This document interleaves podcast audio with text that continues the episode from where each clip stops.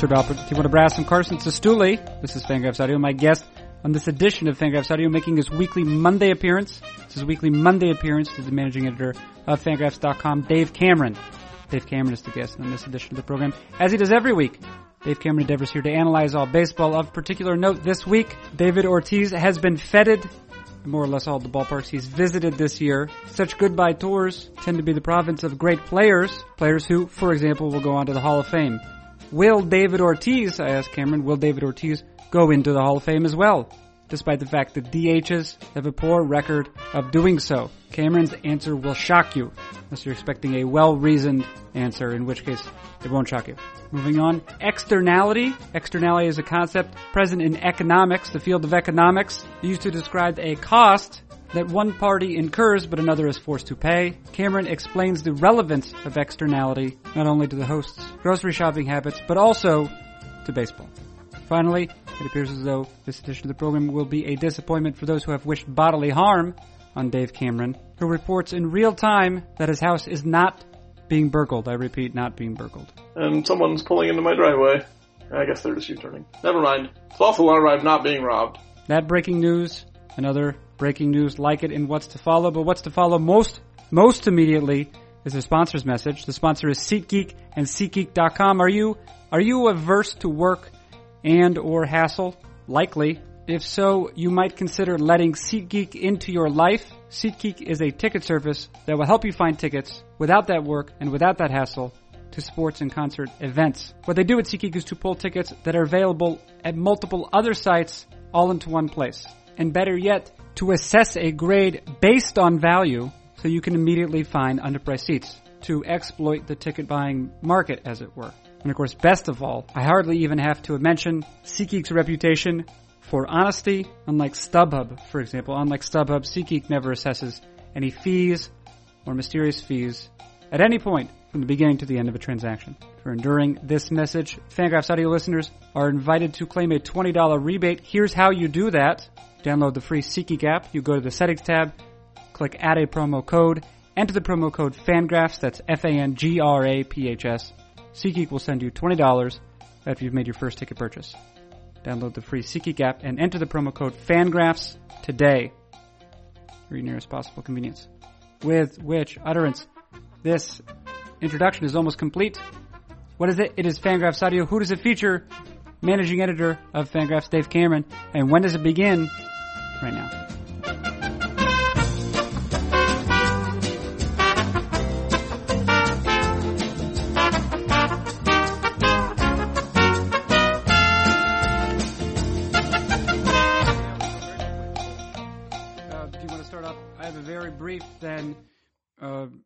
Call it? Practical analytics? Yeah, that's fine. Yeah, it's, it's going to be very brief. Okay. The there's a local discount department store in my town called Rennie's, Okay. and it's uh it appears it's in other Maine towns as well. Um, they currently have a sale on pumpkin for seventy nine cents. Okay, Like the whole usually pumpkin? a dollar. f- Huh? The whole pumpkin? No, no, like canned pumpkin. Okay, canned pumpkin. Pumpkin Canned- puree. Pumpkin puree, sure. And this is a uh, we use this. Uh, we mixed in with our dog's food. Yeah. Uh, for yeah, Uh, people do this. Yes. Pumpkin's very good for dogs. Sure. And uh, now the the typical cost at this discount store is a dollar fifty, and it might even be more expensive elsewhere. And I tell as I tell you, it's it's on sale now for seventy nine cents. Okay. Now I would think that there, if we were to, if I were to maximize the discount, right, presuming that we believe our dog is going to be alive for another year or two, Yeah. We would just buy as much pumpkin as possible. Right, you would stock up on canned pumpkin. Right. But there must also be another consideration where you avoid in a relatively small town, you also, you, there must be some consideration where you avoid looking like a crazy person, right? By just going in and buying all of the pumpkin because I think that that would, um, it would, uh, raise eyebrows. Well, I think a lot of times these stores put limits on things. Like when they're Hmm. doing sales, they say, you know, limit 10 per person or something. So I think they try to limit the crazy themselves, but maybe you're crazier than, than previous crazy people that Rennie's has had. Sure, but what's so? What is that? Is there a, is there a name for this this other consideration where you do not necessarily pursue an optimal strategy because there's another variable that the sort of um, naked math of it all doesn't take into account? Well, so I think what you're kind of referring to is what's often called an externality in in uh, in economics, where like the cost of the um, the, the object being pursued or the decision being made, there's an additional cost above and beyond just the uh, direct cost. Um, mm-hmm.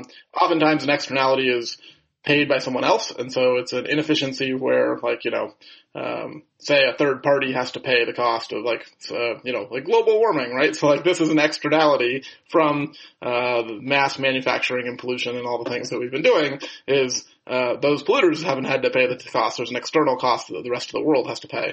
Um, in this case, I don't necessarily know that you would uh, what you're arguing for is actually an inefficiency because you're arguing that there's just a second a second cost you have to account for to yourself. So you're saying okay, your reputation will take a hit.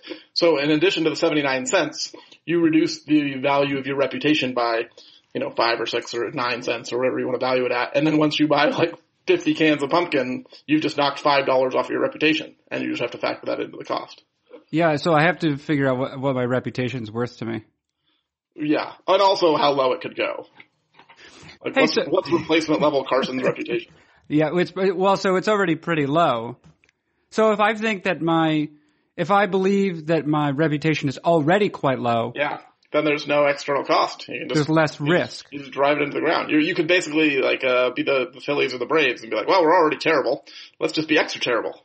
Okay, but if I were so, but, but if I had like a mayoral run, if I were in the middle of a mayoral run, I would probably avoid doing something like that, right? Well, based on this political cycle, I don't know. it seems like you can do whatever you want and run for any office you'd like.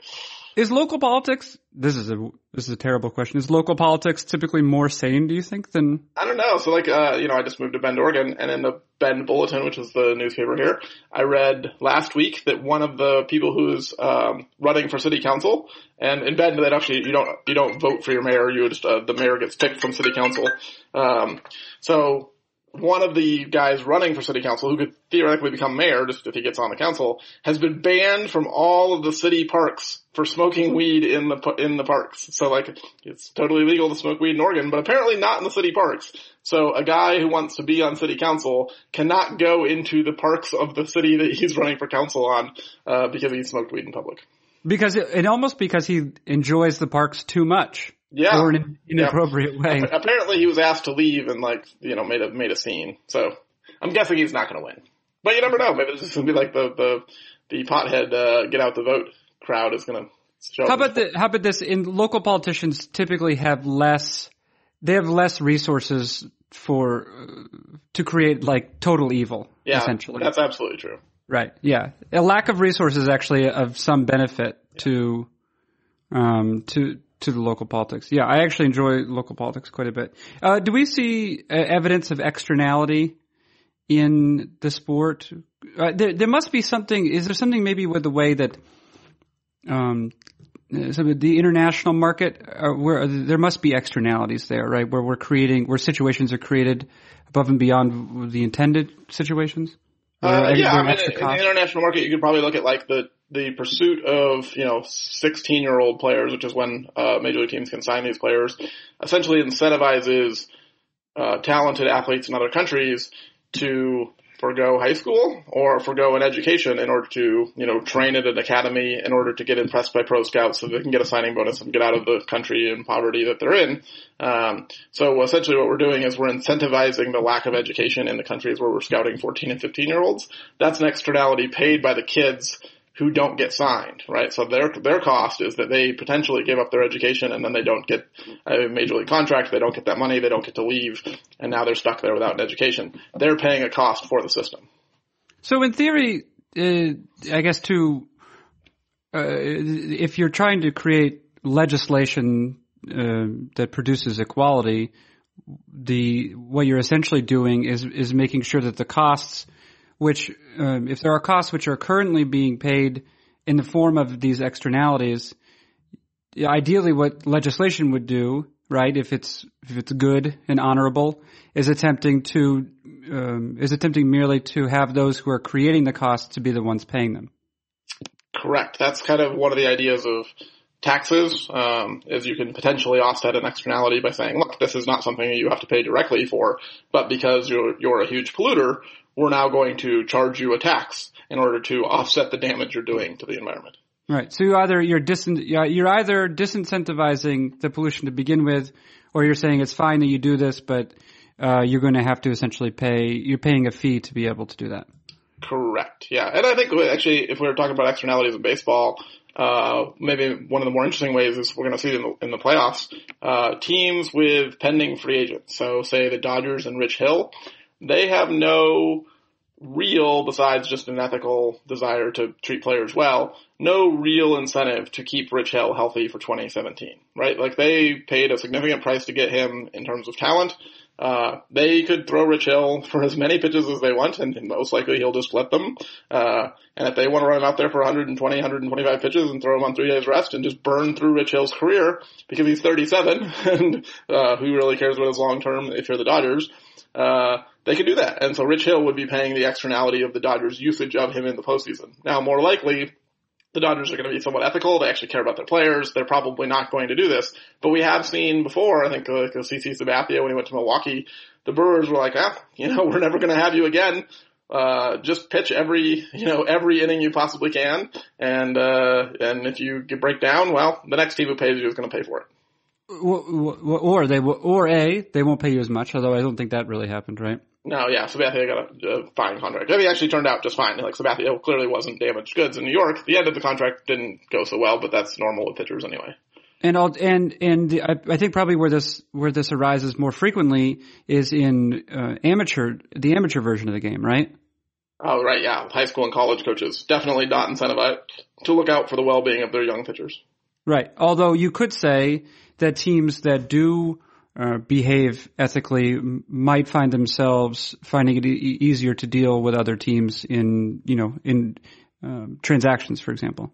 Uh, yeah, maybe. I mean, this came up with the AJ Preller uh, situation where now it's a question of like, is he going to pay an external cost for his shady dealings? Although this is a direct cost that he's going to have to pay, so not really an example of an externality because this is just a uh, kind of a deferred cost. Like he got a deal uh, in the deals where he swindled the people he was trading with, but now he's going to have a tax imposed on him in future trades. Okay, so you mentioned the the Los Angeles Dodgers, and I was actually going to ask you about that very same ball club during this conversation, uh, because you have know, predicted or you have made an educated guess that more than any other year before this one, we're likely to see what is the equivalent of a bullpen uh, bullpen game. Is that right? Uh, yes, I am always in fa- favor of uh, teams minimizing the usage of their starting pitchers that aren't named Clayton Kershaw or Noah Syndergaard. If you have an ace, that's fine. But the rest of your pitchers, if they're mortals, you should not let them pitch very deep into the games. Okay. The, the Dodgers have a strange, I mean, they've had a strange setup all along, right? Insofar as they've had a lot of pitchers making a few starts, but it's actually worked out for them quite well. Uh, yeah, they've used 15 pitchers this season, I believe. Yeah, what's average for that? I was actually wondering. I think like nine. Okay. Not 15. 15 is a record. 15 is a record. I believe that no team that has won their division or made the playoffs or something like that has ever used more starting pitchers in a season.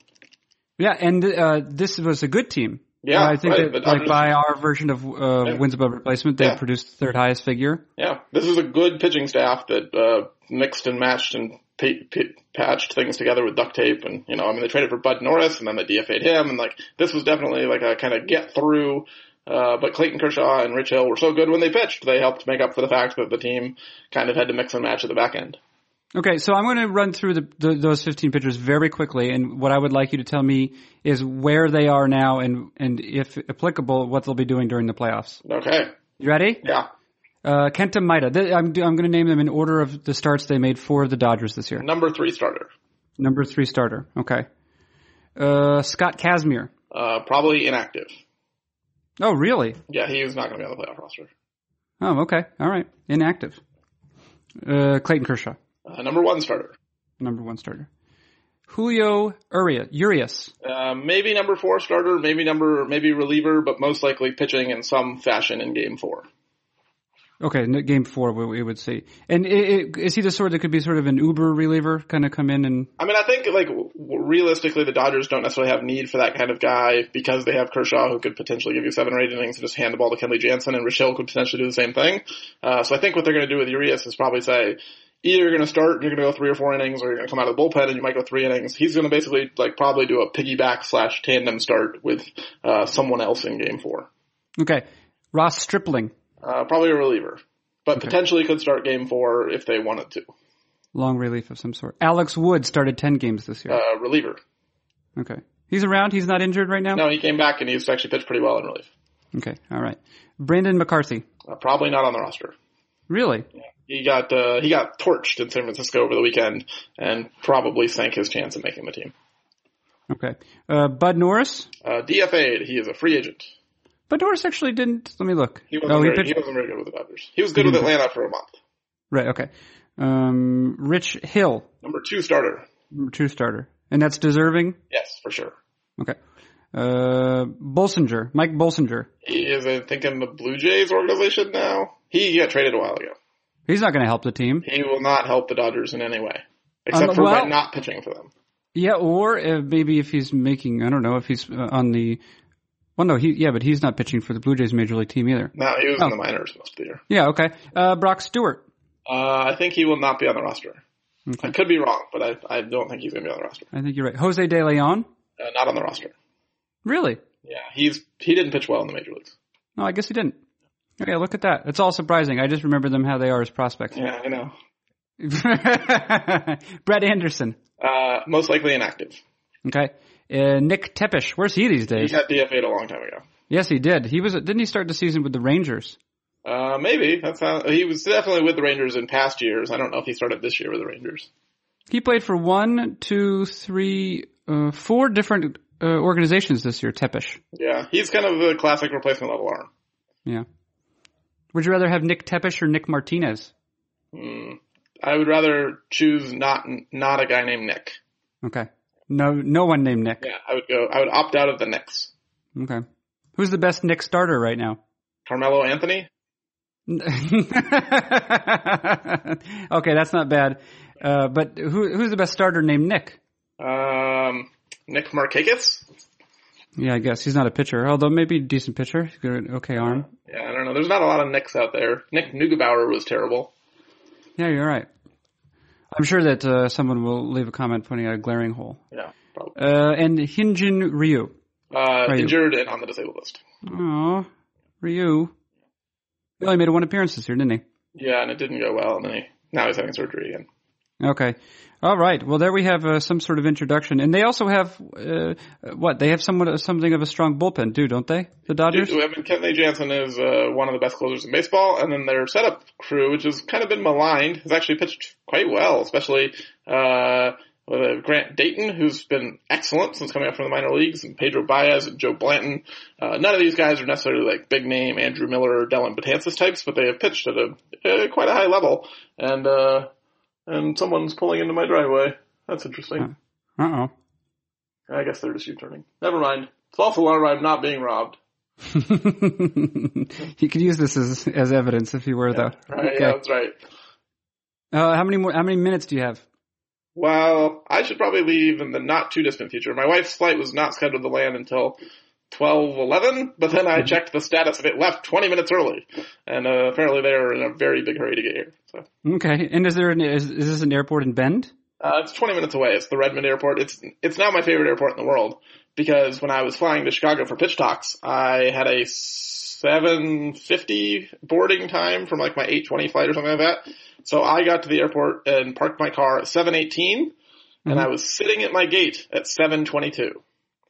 Oh, that's very good. I walked from the car through the terminal, through TSA, uh, security, got to my gate in four minutes. It was great.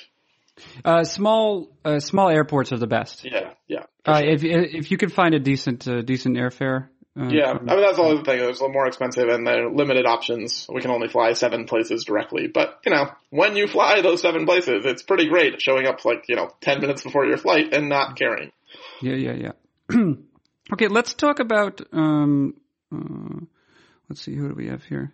Oh, you wrote about generally today the uh, the uh, the goods and the bads of the postseason. Yeah, I did. And I sp- um, and I, uh, I think y- your your argument for why the playoffs are good, I think, well, this is maybe more self-evident, yeah, is that it uh, compresses all of the drama, wh- whatever drama might be extant during the full season, into uh, a much smaller space.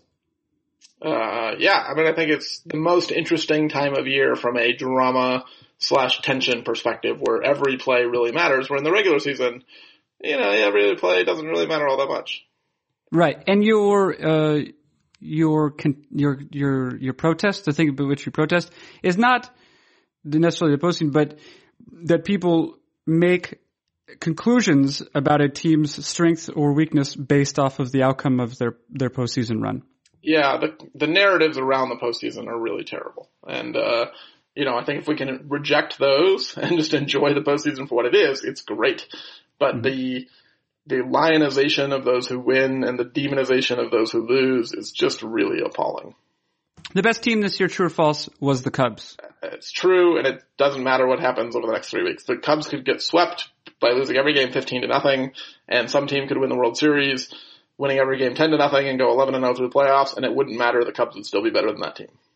Were the Cubs, uh, uh, in, in recent memory, I mean, did, where do you place these clubs in terms of the uh, in terms of how well constructed they are because they seem to do everything well. Yeah, I mean the Cubs have no real holes. Um, you could maybe say like their offense isn't uh, amazing because they don't have. I mean, Kris Bryant and Anthony Rizzo are very good, and Ben Zobrist is a is a good hitter, but you know this isn't necessarily um, like the Blue Jays offense from last year where it was just like six or seven guys that could just crush you on any pitch. Um, but their defense is amazing. Their pitching is great. Their bullpen's fantastic. They run the bases really well. Like the Cubs are a very well-rounded team. They're maybe not quite at the level of like the turn of the century Mariners and Yankees that won 116 and 114 games. Um, but in terms of like in this day and age of parity where free agency is is much more difficult to um, to buy talent and kind of build a super team and you have to build it in house this is the best team we've probably seen in 10 years. Okay. And then, uh, in the interest of time, I'll, I'll, limit myself to one more question before you, um, before you fulfill your obligation. Uh, and it concerns David Ortiz.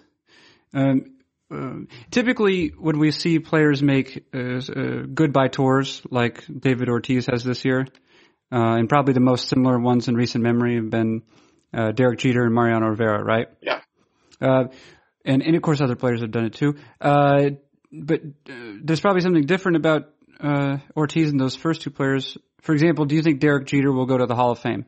Uh, yeah, absolutely, first ballot, no question. Okay. Do you think that Mariano Rivera will go to the Hall of Fame? Absolutely, first ballot, no question. And do you think David Ortiz will go to the Hall of Fame? Yes, but I'm not 100% sure he'll get on the first ballot. I think he will, but uh, the anti-DH crowd might force him to wait one year. Oh, so you do think David Ortiz will get into the Hall of Fame? Oh yeah, he's going to get in. The question is oh. how long it'll take him, but he's okay. he, he's absolutely going to get in. Okay, now it, uh, by the objective measurements, you know, sort of like uh, JAWS or whatever, um, which was Jay Jaffe's metric for sort of what I guess predicting or delineating uh, Hall of Fame eligibility. It, I guess it was my sense. I mean, if nothing else, due to his WAR total, which is just just around 50 wins, uh, that that Ortiz would not necessarily have put together the career in terms of uh, his own personal contributions to wins that other Hall of Famers have put together. Yeah, I think if you look at just regular season only, you can make a pretty good case that David Ortiz probably is a borderline Hall of Famer. But mm-hmm. as we just talked about, the postseason is important. And while we don't want to necessarily like make character judgments based on David Ortiz, these are the games that, you know, teams essentially play for is to get to the postseason to win World Series. Postseason performance is some order of magnitude more valuable than regular season performance. We could argue about like what the multiple should be, but in my mind, it's at least, you know, one postseason game is worth at least two or three regular season games, maybe even as high as five regular season games. You're arguing that, or I'm arguing that, um, uh, the postseason should be essentially added into his total with some kind of multiplier. And if we take David Ortiz, who's probably been, I don't know, like a six to ten WAR player in the postseason. We don't have WAR for postseason because we don't have defensive metrics for the postseason, but he's a DH and we don't really need those anyway. You look at what Ortiz has done in the playoffs and you say, okay, look, this is, you know, say it's five WAR over the course of his kind of, uh, three or four hundred plate appearances, whatever it is. uh, and you extrapolate that out to 10, 15, or 20, all of a sudden he's an easy, an easy Hall of Famer. So I think as long as you factor in the postseason, his excellence in the postseason, and the importance of the postseason, it's not very hard to make a statistical case for Ortiz. Oh, very interesting. And w- at what point do you think that became the case? Do you think it was after 2013? Like that he Uh, sort of locked it in, or do you think that he's helped himself with these last few years? I think 2013 probably cemented it. Like he was probably a bubble candidate before that. Um, winning another World Series probably put him over the hump, especially because he's been so good in those series and has been an offensive monster in the postseason. I think so. 2013 probably made it that he didn't need to do anything else after that. And then the fact that he's had like some pretty good years since, and now in his last season, the best year of his career. I don't think those, besides just the ardent kind of anti-DH crowd, I don't think too many people are going to argue with Ortiz in the Hall of Fame. Uh, and and so you right, so you think it doesn't necessarily have to be based off of uh, any of the sort of uh, nostalgia or any really consideration for his character, which, uh, by all intents, for all intents and purposes, seems only to be a net plus in his case. Uh, you think that merely based off of the performance alone, as long as you're accounting for the postseason, that it's it's really not much. Uh, it's not it's not a controversial pick. Right. I mean, I would look at Ortiz kind of like Rivera, right? So like this is a player who had a somewhat limited role and that he, you know, Rivera only pitched one inning a game, Ortiz only hit, uh, didn't play the field. Um, by war, both of them are not, you know, in that kind of elite tier, but when you look at what they did in the postseason, uh, which is when it kind of matters the most, and like their performance at that level, uh, combined with the fact that, um, you know, it's not necessarily their fault that like the relief pitcher or the DH position were created in order to help guys like them maximize their abilities. I think it's fairly easy to give Rivera and Ortiz uh, kind of a, a different baseline and say, look, they don't have to get to 60, 70 war like a starting position player. These guys were transcendent players at their position, and unless we're just never going to put a reliever or DH in the Hall of Fame, these guys clearly belong. Okay, you've done it, Dave Cameron. You've fulfilled your obligation. Hooray, hooray. Go get your what? Your wife and child? Is that what I- you're doing? yeah, I get to see my wife and child for the first time in three weeks.